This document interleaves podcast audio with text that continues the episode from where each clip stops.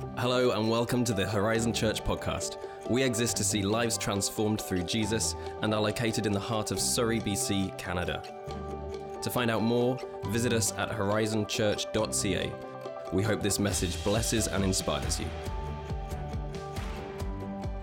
Welcome to Resurrection Sunday, the first time we've been able to gather like this on an Easter since 2019. Hope you feel right at home, whether you're in the room or you're in Princeton or you're online. Our Princeton campus uh, has been through heat domes, has been through floods, and uh, they needed some a little pick me up. And so, in the Easter weekend, Jen and Praxis, our campus pastors there, organized a Easter egg hunt for the for the, the kids of the town. About 90 kids. Uh, you know, that's that's a lot of kids in Princeton. It's a lot of kids anywhere, but in Princeton, and I think over like 250 people as well. We're just out there, just a wonderful time. We're, yeah, well done. And, uh, and that happened because of your generosity. Horizon uh, cooperated and collaborated with uh, other uh, people in the town, but we, we just wanted to serve the community and let them know uh, that there's a church that sees them, that there's a God who loves them, and that the best days are still to come for them and their lives because of Jesus. We're so grateful for Easter Sunday. It's probably one of the not probably, it's one of the high Sundays of, of, of, of Christ followers. Uh, I can remember, uh, is, is Christmas more important or is Easter? Like, they kind of go together. It's a package deal. Like I know some of you are more pumped about Christmas because you get a load of presents, but some, if you're still, if you're an adult and you're a part of my family, you still get an Easter basket for some reason. And I still take my parent tithe off of it. We're grateful for Jesus. We're grateful that he came and came to give us life and life to the full. We're grateful that he went to the cross and paid the price for our sin. We're grateful that he died to pay for that sin, the past, the past. Thank you that we can leave the past behind because of Jesus for our present when we're still messing up and for our future when we're going to blow it tomorrow. So grateful for the resurrecting Jesus who broke the power of hell, death, and the grave. I can just preach right now. Maybe I will. Resurrection Sunday means that there's power available for you to do what was once impossible for you. That's the message of, of Easter, that because of heaven came down, Jesus died, buried, and rose again. The impossible becomes possible. Up to that point, death had the final say. But because of Jesus, it does not have the final word.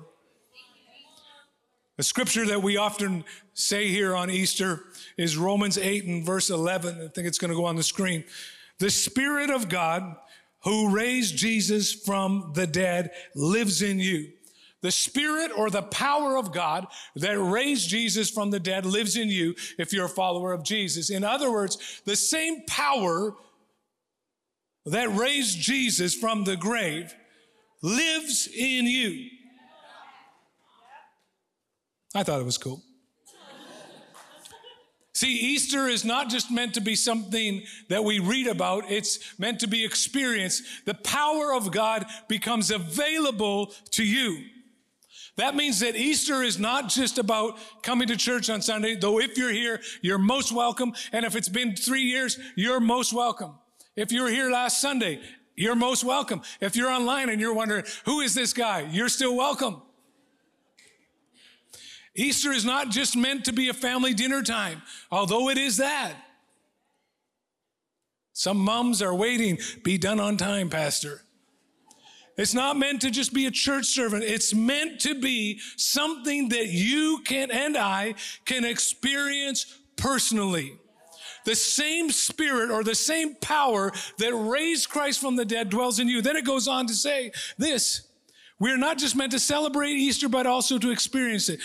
And just as God raised Jesus from the dead, he will give life to your mortal bodies by the same spirit living in you. In other words, areas that have been long dead, dreams that have been long gone, hope that has been so deferred. The hope of the gospel is that Jesus was raised from the dead and the impossible becomes possible. The spirit of God comes and is available to you and I. Easter is this incredible moment where we are reminded that with the same power that raised Jesus from the dead, we can experience. It's available to us. That Jesus, who could not be defeated by death, defeats what has been defeating you. God intended that Easter power would come into the dead areas of our life and cause them to come alive. God intended that by Easter power, He would come into the dark areas of our life and bring His light. He intended that we would experience, somebody say experience, experience, experience Easter power. Not just read about it, but that the darkness is and would continually and increasingly be dispelled. I'm going to turn to Luke 24. Going to skip my way through there. Don't worry, the people uh, that are doing the slides, they're, they're not there. It's okay. I could picture them scrambling right now. On the very first day of the week, very early in the morning, somebody say it's morning. It was dark, but the night is over. The woman took, the women took the spices they had prepared and went to the tomb. They found the stone rolled away from the tomb, but when they entered, they did not find the body of the Lord Jesus. While they were wondering about this, I think you would be wondering too. Suddenly, so much of an understatement. Suddenly, two men in clothes that gleamed like lightning stood beside them. In their fright, the women bowed down with their faces to the ground, but the men said to them, why, the angels, why do you look for the living among the dead? He is not here. He has risen. Remember how we told you while he was still with you in Galilee? The son of man must be delivered over to the hands of sinners, be crucified, and on the third day be raised again. Then they remembered his words. When they came back from the tomb, they told all these things to the eleven and to all the others. Skipping down to verse 36. While the disciples were still talking about this, Jesus himself stood among them and said to them, Peace be to you, or be with you. They were startled and frightened, thinking they saw a ghost.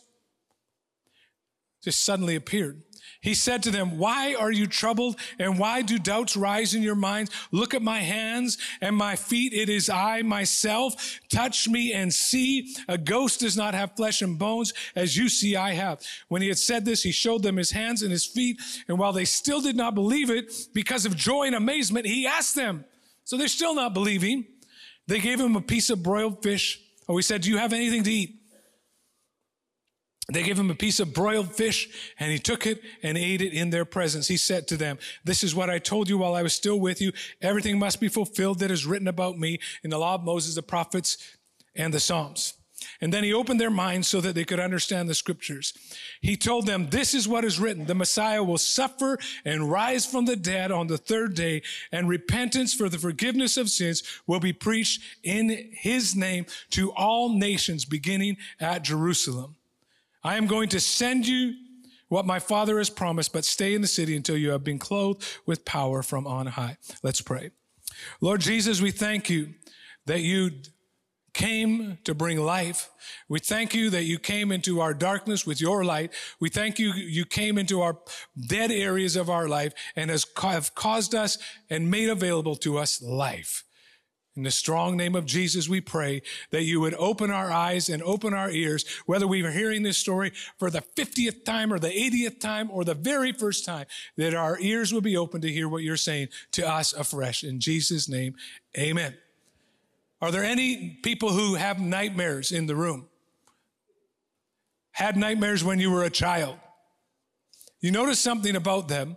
They're called nightmares. You never hear of someone saying, Wow, I had a terrible daymare. I couldn't believe it. I woke up, I saw everything that nothing. No, it doesn't happen. What makes a nightmare scary is you wake up and it's dark and you think what you were just dreaming about might actually be real. I used to have nightmares regularly. I don't know why, but I did. I would dream, I It wasn't because I watched TV. Believe you me. Where I grew up, we had a TV about this big and it had three channels that if you twisted the antenna just right, you might get Como channel four from Spokane through the snow. So it wasn't because of that. I don't know why I would have nightmares. And often I would wake up and so afraid because of the darkness and afraid of what might be out there. Whether the, the witch that I was dreaming about was looking in the window right above me. Cover myself with a blanket because you could never see somebody in a blanket and run out of the room because of the darkness.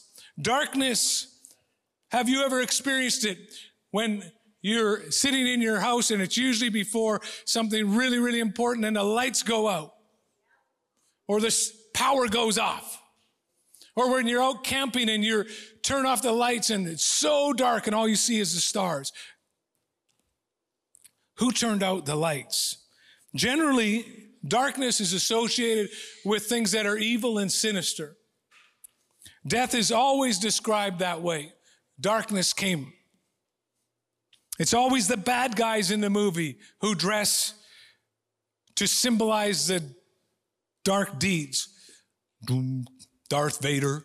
I was going to do the thing, but I couldn't remember it. It was going to be bad. Darth Vader in Star Wars, or if you haven't ever watched uh, Lord of the Rings, The Dark Land of Mordor. Mordor. To get it right. Darkness. Darkness. On a dark night some years ago, the lights went out in New York City. They went out for an extended period of time, a huge power failure. The whole city was practically plunged into darkness. It had happened before, but had never happened for this long and for this great of an area. And by the second night, still without power and lights, people started looting, smashing shop windows, walking away with TV sets and toaster ovens and stereo systems. I don't know why toaster ovens, but whatever they could. You're stealing a toaster oven, all that effort. I went to jail. What are you in here for? Toaster oven. Okay. I don't know where these things come from, but whatever they could lay their hands on in the dark, businesses were practically destroyed, not by hardened criminals, but by neighbors who lived up the street. Ordinary people who normally were law abiding, but in the darkness, greed took over. Who turned out the lights of our world? Do you ever ask that question when you watch the news or scan your social media feed? When you hear about a devastating earthquake somewhere, or you see the horrific war that's going on in the Ukraine right now, or a shooting in the streets of Surrey, or the hundreds that die of drug overdoses in Metro Vancouver every year? Who turned out the lights? Or perhaps in the personal corner of your world, you might ask that same question, where we find ourselves often in our own personal darkness. We struggle with the darkness of gossip and resentment. We fight off the darkness of bitterness and judgment, particularly now in our world. We fight off anxiety as our credit cards are maxed and there's more month every month than there is money. Or maybe your personal dark hidden addiction, whether to food or to popularity or to drugs or alcohol or to pornography. Maybe that darkness that threatens to undo everything that you hold dear. Make no mistake, we all fight a darkness inside of us, the darkness of sin. And then there's the darkness of the world around us. You know, when you see another couple that you know is breaking up and you secretly begin to wonder if it's your time might come, your marriage. Or you're worried as you see the increasing mortgage rates and the increasing rent rates if you can find a place to rent and the gas prices going up if you happen to be able to afford a car or the food prices go up and you have to start to choose will I pay my rent or will I just eat crap dinner it's real life or you feel something in your body a strange ache a mysterious lump a cough that just seems to not go away but you're afraid to go to the doctor. darkness around us. And we know there's a problem in the world around us. We know instinctively, even without someone telling us, that darkness and the power behind it is destroying families, it's destroying marriages, it's destroying cities, it's destroying hopes, it's destroying dreams in life. And it stalks and seeks to snuff out all that is good and of God. Make no dis- mistake, there is darkness around us, and it's a fruit of sin. Who turned out the lights? But more importantly, who will turn them on again? We look to government, but tell the truth. The last two years have shown us it's not the best answer for our world. Or we look to science and technology to solve the problems, and they may answer some things, but they can't answer the deeper needs of our heart or the things that we lie awake at and wonder about where is my life going? What is the purpose of my life? What can I do? What's my future? Is there any hope for our family? Or we look to the financial system, it's a little shaky, but we see the millionaires through the pandemic and billionaires grew and made more while the masses try to fight their way through rising food prices and lack of things that make life livable. Yet darkness seems to be winning today. Or we might look to laws. If we pass more laws, we will fix what's wrong with the opioid crisis. Or maybe no laws at all darkness in so many spaces and places. And when the lights seemingly go out in our world, we wish for and we hope for, and we might even pray for someone to find an answer to the darkness of our problems. And we look for a spotlight that could say, This is the way. Where is the light? Well, the better answer is, Who is the light? In John 1, in the Gospel of John, it says this In the beginning was the Word, and the Word was with God, and the Word was God. In other words, Jesus. He was with God in the beginning. Through him, all things were made. Without him, nothing has was made that has been made. In him was life, and that life was the light of all mankind. The light shines in the darkness, and the darkness has not overcome it. Jesus is the light. His light shines in the darkness, and the darkness has not, will not, will never overcome the light. Never. Jesus came as light into the world. The declaration of scripture is that the light of Jesus shines in the midst of darkness, not in spite of it, not fighting it, but rather Jesus himself inserting himself into the darkness of humanity, into the mess that we have made, into the sin that we struggle with, into the problems of the darkness of our world, the world around us, the world beyond us. And Jesus came into all of that mess and said, I am coming as a light into all that darkness. And I'm showing a better way. The light of Jesus proclaims that God has not abandoned his world. He has not abandoned us to our darkness, the darkness of our sin and our hatred and our division. Thanks be to God. The light of Jesus coming proclaimed that a new day had dawned in the darkness of the world. No longer do we have to fear the darkness of death because a new light has come. And death, instead of being an endpoint, becomes a doorway into a new reality. No longer would we have to live enslaved by the dark power of our sin because the light had come. You see, though, darkness of hell did not want that light to shine. And so hell with all as uh, the story of the gospel is the hell is hell again and again trying to snuff out the life of Jesus before the time. And they even thought that on Good Friday they didn't know it was called Good Friday to them. Well, to them it was Good Friday, but never mind. Um, they didn't know the end of the story. They thought that they had won the day When Jesus said, it is finished, they said, yes, it is finished. The light has been snuffed out. Darkness has won the day. Hell is going to have its way and we have won.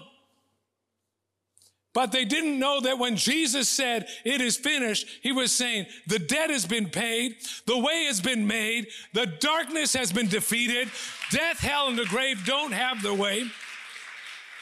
That what was impossible is about to become possible because it's Friday, but Sunday is coming. Hell wanted free reign to steal and kill and destroy. By Good Friday, darkness has not triumphed, hell has not won. The light said, It is finished. The reign of darkness is over.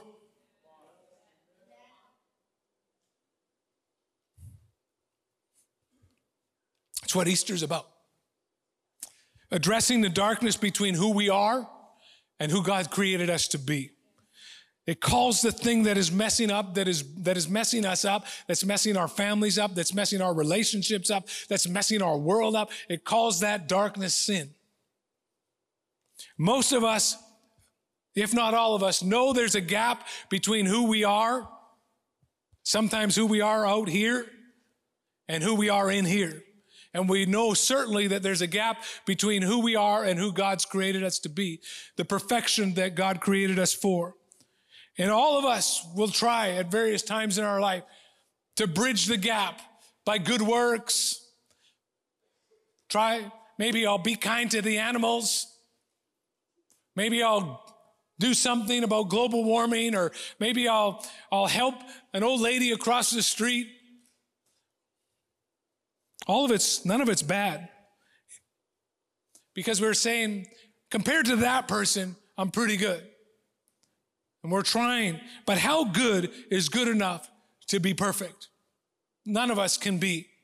Romans 3 and 23 says that we all have sinned and fallen short of the glory of God, and, and, in other words, of the perfection of God. Not one person in the sound of my voice and people who are plugging their ears right now. All of us have sinned and fallen short of God's perfection. Jesus is the light and his light exposes the dark corners of our hearts that nobody sees, but we know. The things that we prefer to keep hidden, where everything is not as neat and tidy as we thought it would be. And even though we try to hide the mess in the deepest and darkest corners of our heart and our imaginations, in the most private corner of our lives, the light of Jesus has shown us that there is dirt piled up and there needs to be some cleaning.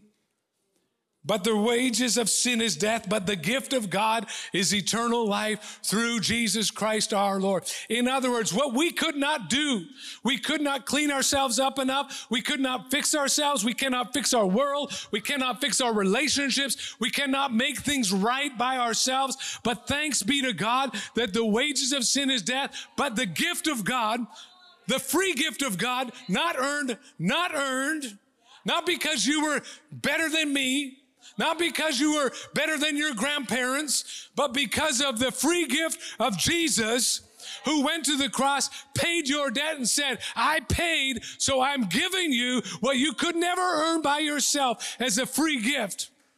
Free gift. The punishment that we earned was death but the gift of God is eternal life. Good news. Romans 5 8 says that God demonstrates or shows his own love towards us in that while we were still sinners, Christ died for us. While we were at our worst, Jesus was at his best.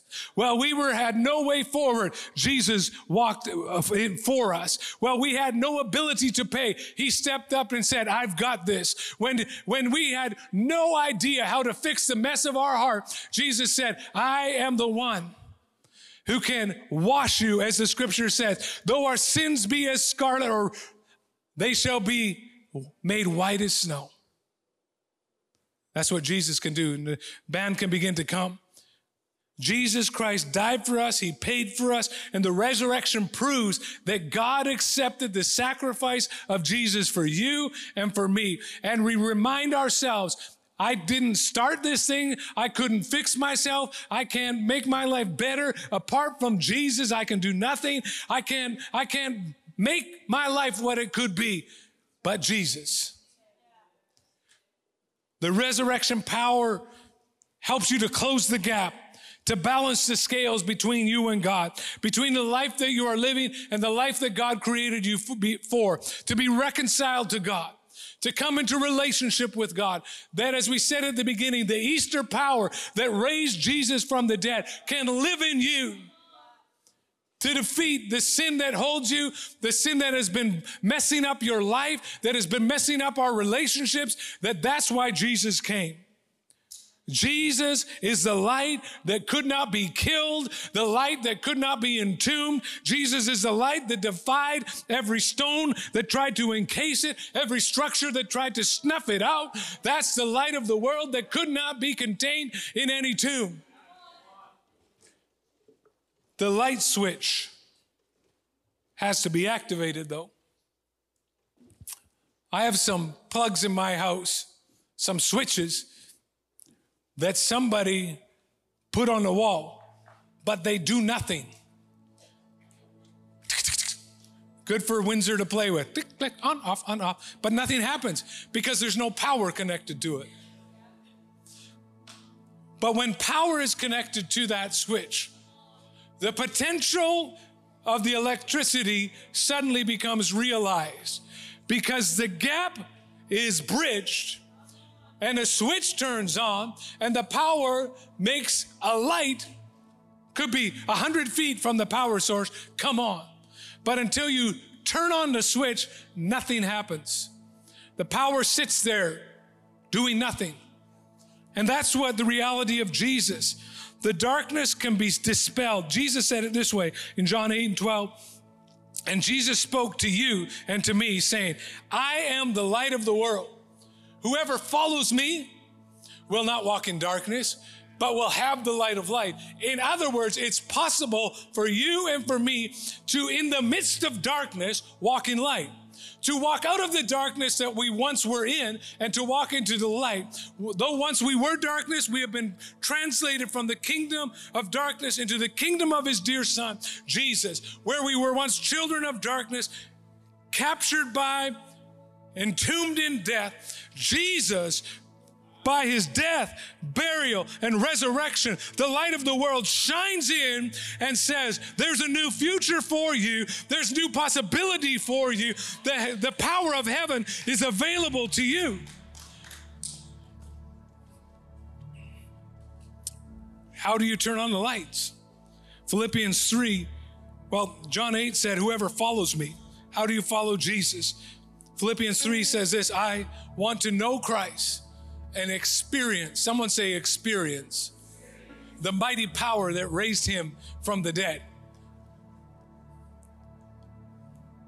I want to know him.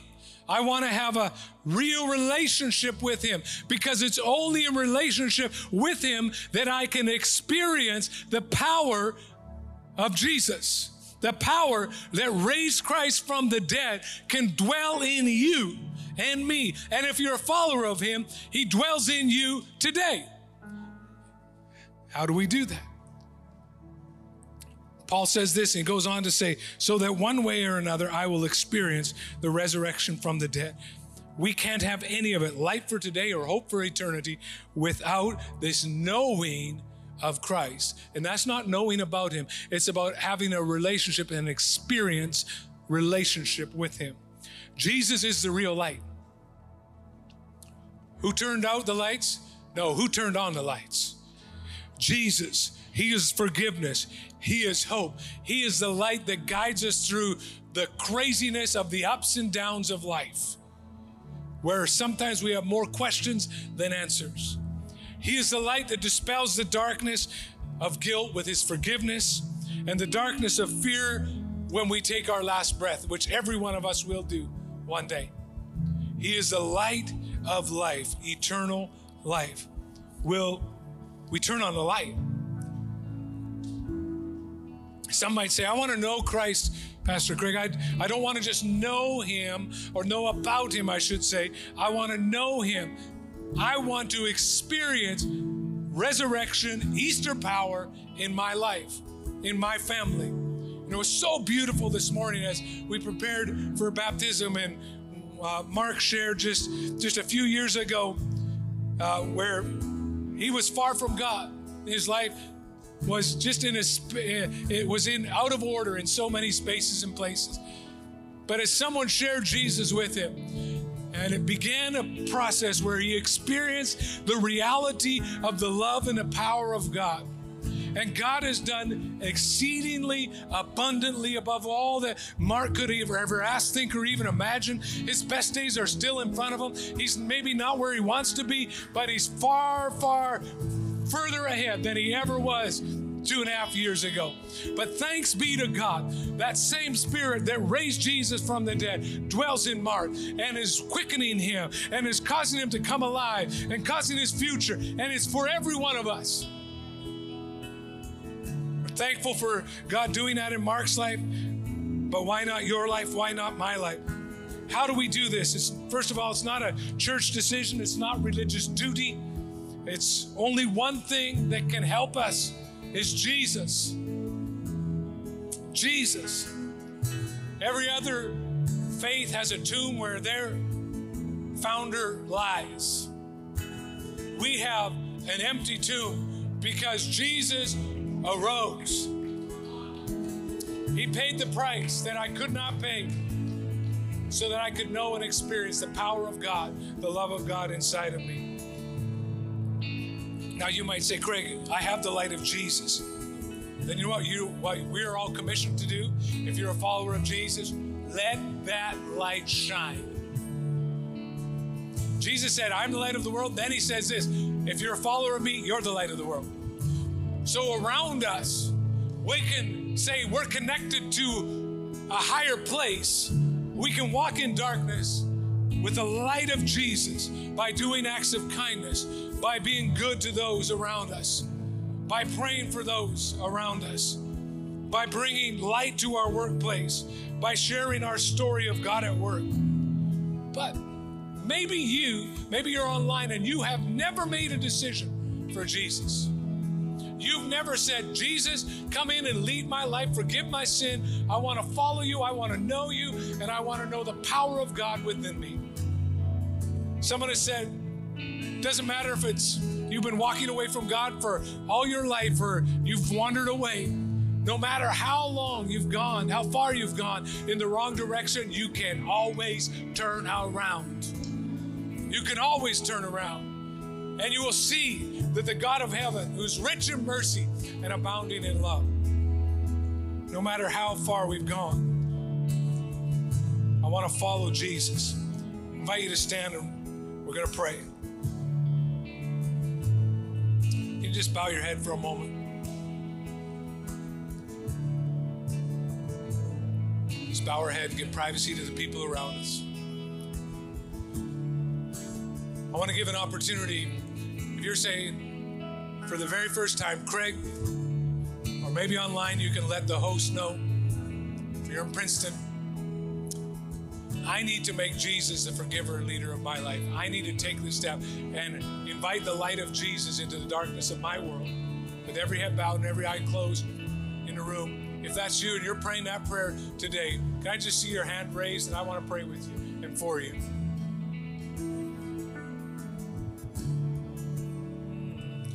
Say, today is my day that the light of heaven would come.